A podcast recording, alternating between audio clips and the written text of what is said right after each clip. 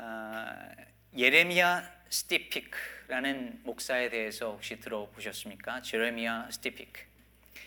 이분이 교인 수 1만 명 가량의 대형 교회 megachurch에 부임을 하게 되었는데 어, on the first day 그 첫날 이 목사님이 홈리스로 변장을 하고 그 교회 주변을 어슬렁거렸답니다. 교인들 중에 그, 그 목사님에게 다가와서 말을 거는 교인은 그 많은 교인 중에 세 명뿐이었대요. 이 스티페크 목사님이 교회로 향하는 교인들한테 음식을 좀 살려고 하는데 좀 잔돈 좀 달라고 했지만 아무도 관심을 기울여 주지 않았답니다. 예배 시간이 돼서 이 홈리스로 변장을 한 목사님이 맨 앞자리에 앉았는데 예배 위원들이 저지를 해서 맨 뒤에 앉았답니다. 드디어 새로운 목사가 부임했다는 광고를 하는 시간이 되었습니다. 새로운 목사님이 오셨습니다 하니까 목사님이 이제 앞으로 나갔겠죠. 그랬더니 교인들이 홈리스가 앞으로 나오니까 경악을 한 거예요. 그래서 목사님이 앞에 나가서 마태복음 25장 31절부터 40절까지를 읽어 내려갔답니다.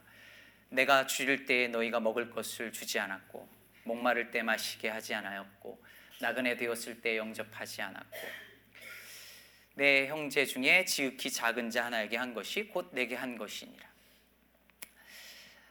감동스럽고 드라마틱한 얘기죠. 이 교인들은 얼마나 찔림을 받았을까 생각하게 됩니다. 그런데 문제가 하나 있습니다. 이 이야기가 페이크 뉴스, 가짜 이야기라는데 문제가 있습니다. 드림 투게더라는 매체의 팩트 체크에 의하면 이 이야기의 주인공인 제레미야 스티피크라는 목사는 존재하지도 않고 이런 사연을 가진 1만 명 되는 교인 되는 그런 교회는 미국에 존재하지도 않습니다. 홈리스로 변장한 미국인 홈리스 생활을 한 경험한 목사 이야기는 있는데 앞에 이야기하고는 전혀 다른 맥락의 다른 교회 이야기이고 실제로 제레미아 스티피크라는 사람이 있긴 한데 이 사람은 영국에 있는 실제 홈리스 어떤 사진 작가가 찍은 홈리스 이름입니다. 그러니까 이곳저곳 이야기를 누군가가 다 짜집기를 해서 이야기를 페이크 뉴스로 만들어낸 거죠. 근데 이렇게 팩트가 아닌 사실이 아닌 이 fake news임에도 불구하고 이 이야기는 미국과 이게 여, 미국에서 먼저 출발한 얘기예요. 온라인 검색하면은 이 제레미아 스티프라는 이 사람이 fake news에 대한 이야기가 나옵니다. 근데 이게 한국에도 번역돼 가지고 최근에도 계속 이렇게 회자되었고 심지어 목사님들이 설교 예화로 감동적으로 사용을 여러 차례 많이들 했습니다. 이런 예는 수도 없이 많습니다. 사실이 아닌 루머, 페이크 뉴스가 너무 감동적인 예화로 둔갑해서 설교 가운데 소재로 쓰이거나 성도들이 카톡을 통해서 막 돌려보면서 기도하고 이 얘기 들었냐고 은혜 받고 막 이럽니다. 중동의 어느 선교사님이 복음 전하다가 사형 위기에 놓였다고 긴급 기도 제목 하면서 돌고 있는 카톡 메시지는 벌써 수년째, 거의 한 10년째 계속 긴급 긴급 하면서 똑같은 내용이 계속 돌아다니고 있습니다. 물론 사실 아닙니다. 말이 나온 김에 부탁을 드리는데 여러분 인터넷이나 카톡으로 돌아다니는 내용을 읽거나 퍼나르실 때 제발 조심해 주시기를 부탁을 드립니다. 여러분이 카톡으로 또 인터넷에서 접하는 내용의 거의 태반이 사실이 아니고 특히 카톡으로 도는 내용들 여러분의 정신 건강이나 특히 믿음에 아무 도움이 안 됩니다. 혹시 좋으면 혼자 읽으시고 제발 퍼나르지 마십시오. 아닌데 이게 사실 아닌데 받는 건 너무 곤욕입니다. 아니 내용 좋고 은혜스러우면 됐지 뭐 사실이면 어떻고 사실이 아니면 어떠냐고 묻는 분들이 있습니다. 좀 틀린 예화여도 성도들이 듣고 은혜 받으면 되지 뭘 그렇게 까다롭게 따지냐고 묻는 분들도 있습니다.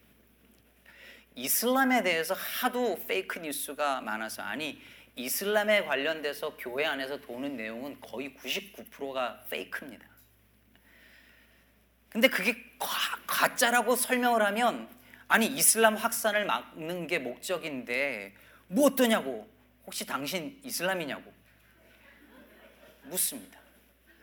세월호 리본이 북한의 주체 사상을 의미한다고 요즘에 돌고 있고 심지어 조선 노동당을 상징한다는 얘기가 막 돌아요. 카톡에 돌고 막 유튜브에 돌고 이게 아니라 그러면 당신 빨갱이냐고 물어요. 여러분 목적이 좋으면 수단은 아무래도 상관없는 건가요? 은혜 받는 목적을 위해서라면 제가 여러분에게 거짓으로 말해도 괜찮나요? 교회가 부흥하는 길이라면 수단과 방법을 어떤 걸 쓰든 괜찮은 건가요? 결코 그렇지 않잖아요. 특히 우리 그리스도인들은 그럴 수 없고 그럴 수도 안 됩니다. 왜냐하면 하나님께서 천국 이라는 목적지에 도달하기 위해서 어떤 길이든 괜찮으니까 오기만 하라고 한 적이 없으시기 때문에 그렇습니다. 예수라는 길을 통해서 오게 하셨습니다. 내가 곧 길이요 진리요 생명이니 나로 말미암지 않고는 아버지께로 올 자가 없느니라고 말씀하신 그 예수라는 길을 통해서 아버지께 가고 그 길을 통해서 하나님께서 우리에게 오시는 것입니다. 어떻게든 기도만 하면 되는 것이 아니라 우리는 예수의 이름으로 기도하는 사람들이잖아요. 사도행전에 보면 예수 믿는 사람들을 가리켜서 크리찬이라고 부른 것은 거의 몇 번 나오지도 않습니다. 안디옥 교회에서 처음 그리스도인이라는 이름이 생겼죠. 다 대부분 뭐라고 불렀냐면 그 도를 따르는 사람들이라고 불렀습니다. 사울이 다메섹에 있는 제자들을 붙잡으려고 갈 때에도 대제장에게 공문을 받을 때 뭐라고 하죠? 그 도를 따르는 사람들을 결박하여 데리고 오겠다고 합니다. 그 도, 그 도가 뭘까요? 도를 아십니까? 그, 그 도인가요? 여기서 도는 길이죠, 길. 영어로도 belong to the way 이렇게 되어 있습니다. belong to the way. 그 길에 속한 사람들이었습니다. 그러니까 그리스도인들은 그 길에 속한 사람들이었고 길의 사람들이었고 그 길을 걷는 사람들이었습니다. 다시 말해서 초대교회 성도들은 천국에 가는 것만 중요한 것이 아니라 그 천국에 어떻게 가느냐 그것이 그들에겐 굉장히 중요한 문제였습니다. 오늘 본문은 예수님께서 세례를 받으신 이후에 광야에서 템테이션 아, 시험을 받는 사건을 기록한 내용이죠. 예수님을 마귀가 세 가지 유혹을 하죠. 첫 번째 뭐죠? 돌들을 명하여 떡이 되게 하라. 두 번째, 성전 꼭대기에서 뛰어내려 보라. 세 번째, 내게 엎드려 경배하면 이 모든 것을 너에게 주리라. 여러분 잘 보세요. 예수님이 지금 막 세례를 받으셨고 하나님의 나라를 위한 공생애를 이제 막 시작하려는 참입니다. 이제 하나님의 아들로서 이 세상에 오셔서 온 세상을 구원하시겠다는 그 목적을 이루기 위해서 그분의 첫 사역을 시작하려는 출발선에 선 거예요. 그런데 마귀가 그 순간에 뭘 하는지 보십시오. 예수님이 하려는 그 일을 막지 않습니다. 세상을 구원하지 구원하도록 하는 그 일을 방해하지 않아요. 세상을 구원하려고 하는 하나님 예수 그리스도의 목적을 건드리지 않습니다. 다만 그 목적을 어떻게 이룰 것인지 그 방법을 건드립니다. 첫 번째 유혹 먼저 볼까요? 40일을 금식하셨어요. 아무리 예수님이라도 40일 동안 아무것도 안 먹으니 배가 고프셨죠. 당연히 줄이셨습니다. 그런데 마귀가 유혹합니다. 네가 하나님의 아들이거든 이 돌들로 명하여 떡덩이가 되게 하라. 여러분 이상하지 않습니까? 마귀의 사명이 뭐예요? 마귀의 사명. 예수님이 인류의 죄를 대속하여서 그렇게 사람들을 구원하는 것을 막는 게 마귀의 사명이잖아요. 그러면 예수님이 40일을 금식했을 때에 아예 아무것도 못 먹게 해서 그냥 굶겨 죽이는 게 마귀가 할 마땅한 일 아닌가요? 그런데 마귀는 오히려 돌을 떡으로 만들어서 먹으래요. 먹으란 말은 안 나오지만 당연히 그런 얘기잖아요. 여러분 이거 뭔가 마귀가 자기 본연의 임무를 잊은 정신 나간 마귀 아닌가요? 그런데 여러분 이게 언제나 마귀가 하는 일입니다. 마귀는 우리가 일단 믿음을 갖게 되면 절대로 그 믿음을 없애려고 달려들지 않습니다. 우리가 사명을 받고 사명을 깨닫게 되면 그 사명을 하지 말라고 가로막지 않아요. 그럼 어떻게 할까요? 일단 먹고 하라고 합니다. 믿음 좋아, 사명도 좋아. 하지 말란 얘기 아니야, 믿지 말란 얘기 아니야. 그런데 먹고 해. 다 먹고 살고 먹고 살자고 하는 거잖아. 먹고 살아야지. 믿음 중요해. 믿지 말란 얘기 아니야. 그러나 지금 당장 지금 너에게 필요한 건 빵이야. 일단 먹고 살아야 믿음도 있고 사명도 있는 것이지. 라고 말합니다. 마귀는 언제나 이렇게 우리를 유혹하지요. 우선순위를 살짝 뒤집습니다. 예배하지 못하도록 방해하지 않아요. 여러분, 예배 드리지 말라는 말 아니야. 이렇게 말합니다. 예배 드리지 말란 말 아니야. 근데 일단 네 가정, 네 사업 먼저 챙겨. 그 다음에 해. 이웃을 돕지 말라고 말하지 않습니다. 일단 이웃 돕는 거 좋은데 네 가정, 네 아이, 내 교회부터 챙기고 그리고 나서 남도 도우는 거라고 말합니다. 여러분 교회가 이웃을 돕자고 말하면요. 교회가 넉넉할 때는 아무 말 하지 않습니다. 그런데 교회 형편이 넉넉하지 않은데 그래도 우리 이웃을 도와야 되지 않겠냐고 말하면 다 이런 말이 꼭 나옵니다. 우리부터 살아야지. 무슨 소리냐고. 여러분, 그런데 예수님이 만약에 나부터 살아야지 그러셨으면 우리는 어떻게 되었을까요? 여러분 두 번째 유혹도 보십시오. 마귀가 예수님을 거룩한 성으로 데려가서 성전 꼭대기에 세우고 말합니다. 뭐라고 하죠? 네가 만일 하나님의 아들이거든 뛰어 내리라 이렇게 말하죠. 여러분 근데 그 다음이 중요해요. 뛰어 내리라 그러면 어떻게 된다고요? 말씀을 인용하면서 이렇게 말합니다. 뛰어 내리면 하나님이 명해서 너를 천사들을 보내서 받아 주실 거야. 이게 사실이잖아요. 말씀에 기록된 대 그렇고 뛰어 내리면 천사들이 받아 줄 거거든요. 그러면 어떻게 될까요? 여러분 마귀는 지금 예수님을 높은 곳에 세워서 밀어서 떨어뜨려 죽이려는 게 아니에요. 제가 마귀라면 예수님 확 밀어서 떨어뜨려 죽이는 게 좋을 텐데 그게 아니라 너 떨어져 봐. 다 받아주실 거야. 그러면 그걸 본 사람들이 어떻게 할까요?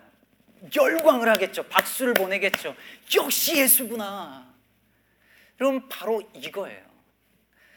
예, 마귀는 예수님이 왕 되는 것을 막지 않아요.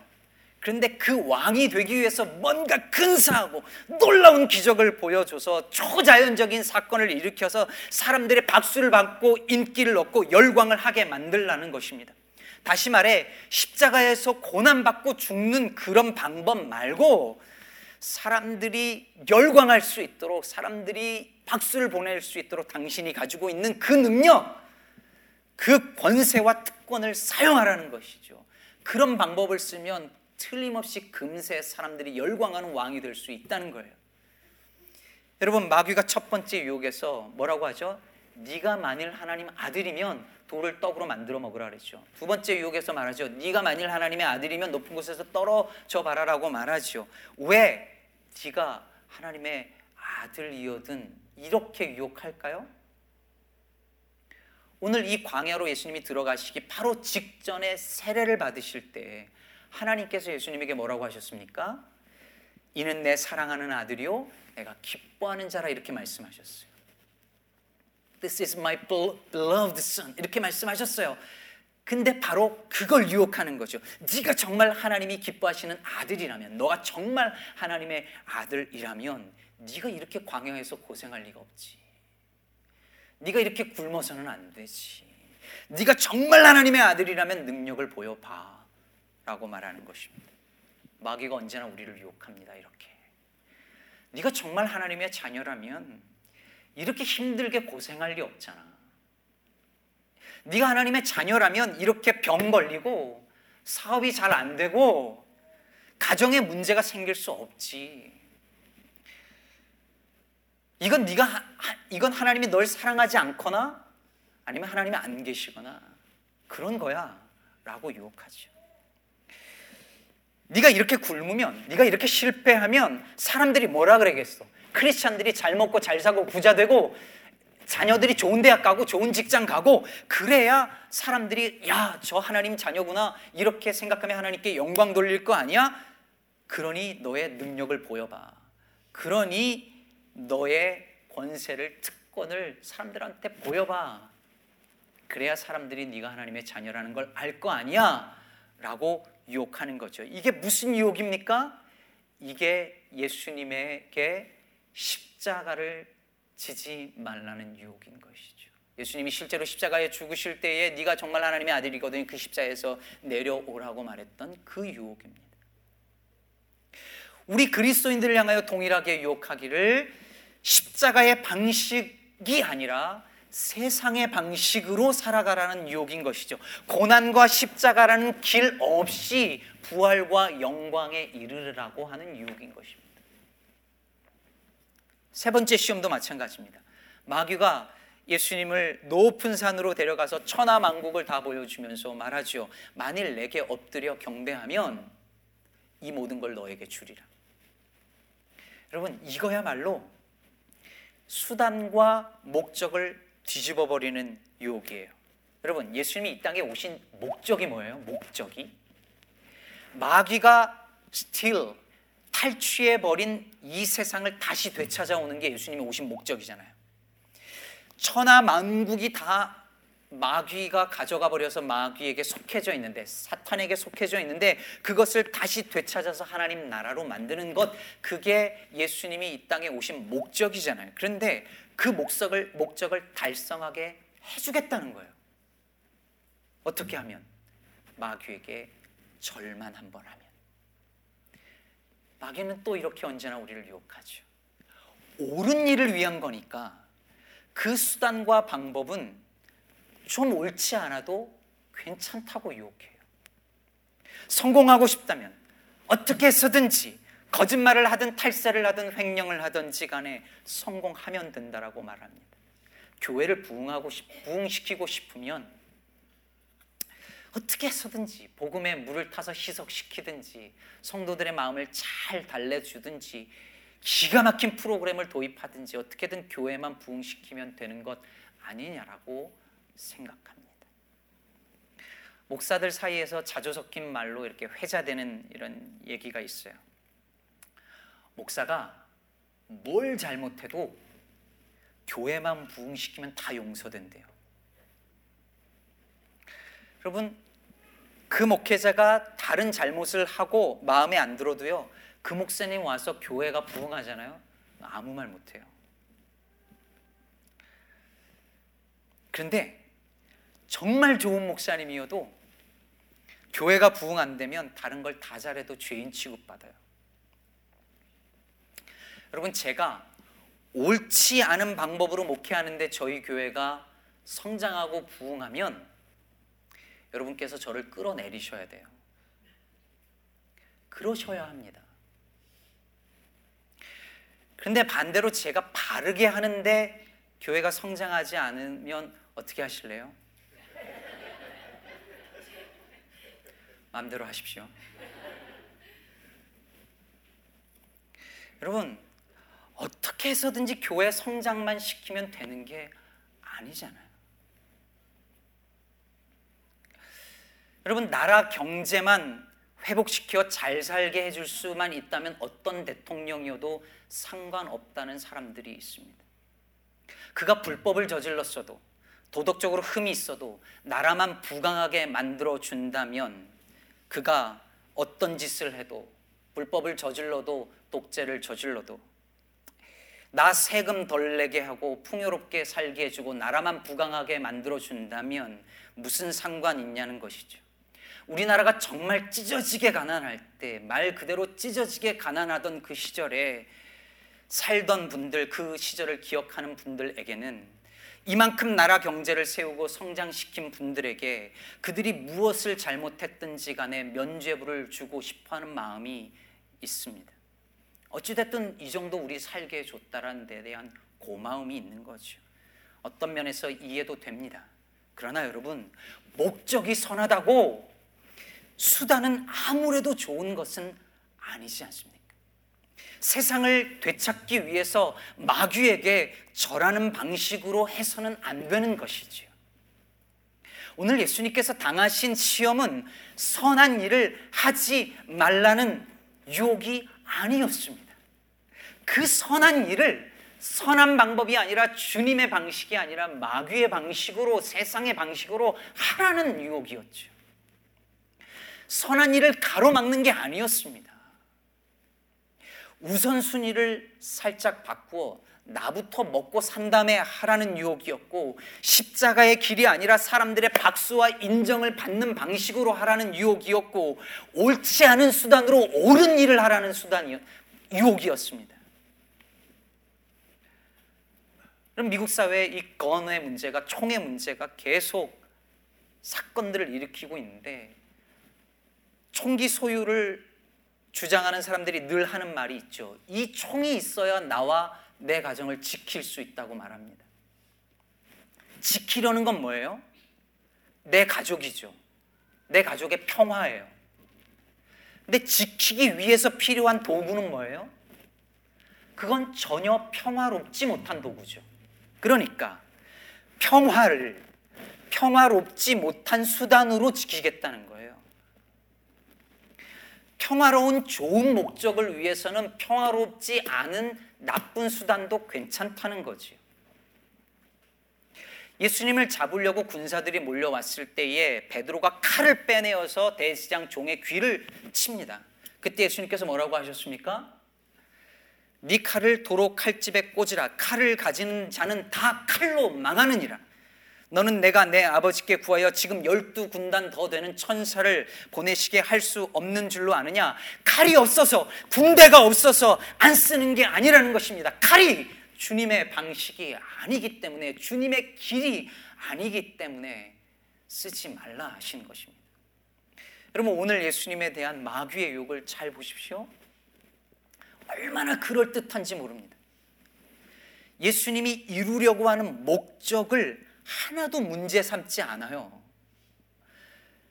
그저 그것을 이루기 위한 수단과 방법만을 다르게 하라는 유혹이기 때문에 우린 여기에 너무 쉽게 넘어가는 거예요.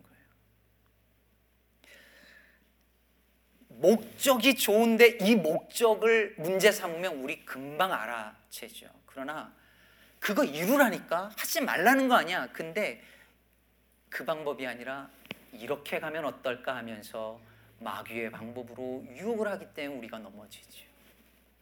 한희철 목사님께서 쓰신 글에서 제가 귀한 가르침을 받았습니다. 어느 유머 코너에서 읽은 한 질문에 대한 목사님의 단상이었는데요. 그 질문이 이렇습니다. 여러분도 한번 생각해 보세요. 가짜 개솔린, 그 가짜 휘발유를 만들 때 가장 많이 들어가는 재료가 뭘까요?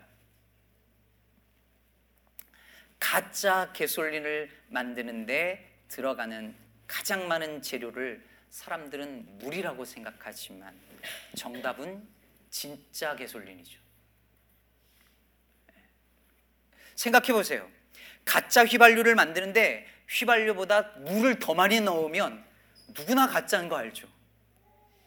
그런데 가짜를 만들려면 진짜 휘발유를 많이 넣고 그 다음에 가짜를 조금 넣는 거예요. 즉, 가짜를 가짜 되게 만드는 것은 많은 양의 가짜가 아니라 아주 조금, 네, 아주 적은 양의 가짜인 거예요. 사탄은 복음을 가짜로 만들기 위해 거기 누구나 알 수 있는 많은 양의 엄청난 양의 가짜를 넣지 않아요. 사탄은 그렇게 바보 아니에요. 아주 조금 넣습니다. 이 정도는 괜찮아. 어떻게 그렇게 살아?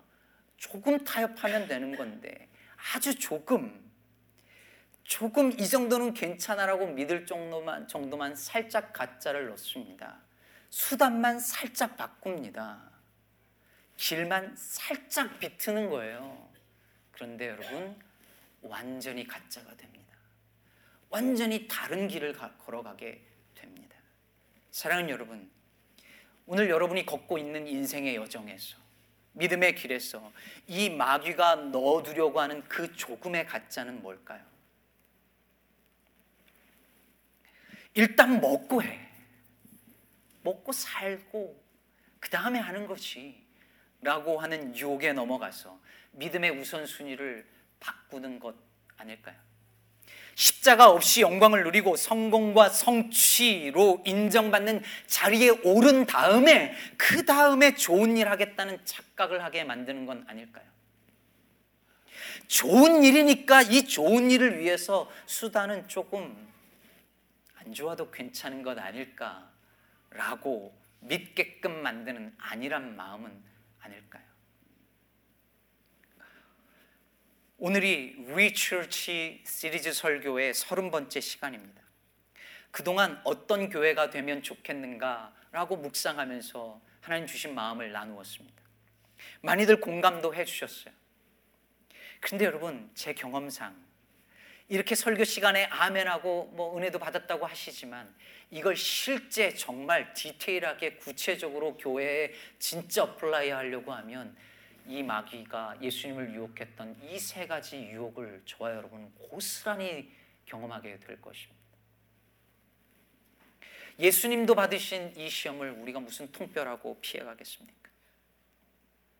분명히 이 말씀을 그대로 건강한 교회가 되기 위해서는 그 되기 위한 그 길도 the way도 그 수단도 방법도 건강해야 된다라고 말할 때에 뭐 그렇게까지 하느냐는 이야기가 분명히 들려올 것입니다. 농담 반 진담 반으로 제가 오늘 지금 재무덤 파는 설교를 하고 있는 거예요. 왜냐하면 저를 향해서 할 얘기이실 테니까요. 바르게 해야 되지 않느냐고. 사랑하는 여러분, 그런 유혹을 우리가 받을 때에 예수님이 그러셨던 것처럼 그때마다 말씀으로 잘 이겨내는 저와 여러분 되시기를 바랍니다. 저는 우리 교회가 성장하기를 바라지만, 원하지만, 그것도 중요하지만, 그 성장을 이루기 위한 길도 성숙한 길이기, 길이기를 소망합니다. 성 캐더린이 이런 말을 했답니다. 천국으로 가는 길은 줄곧 천국이다.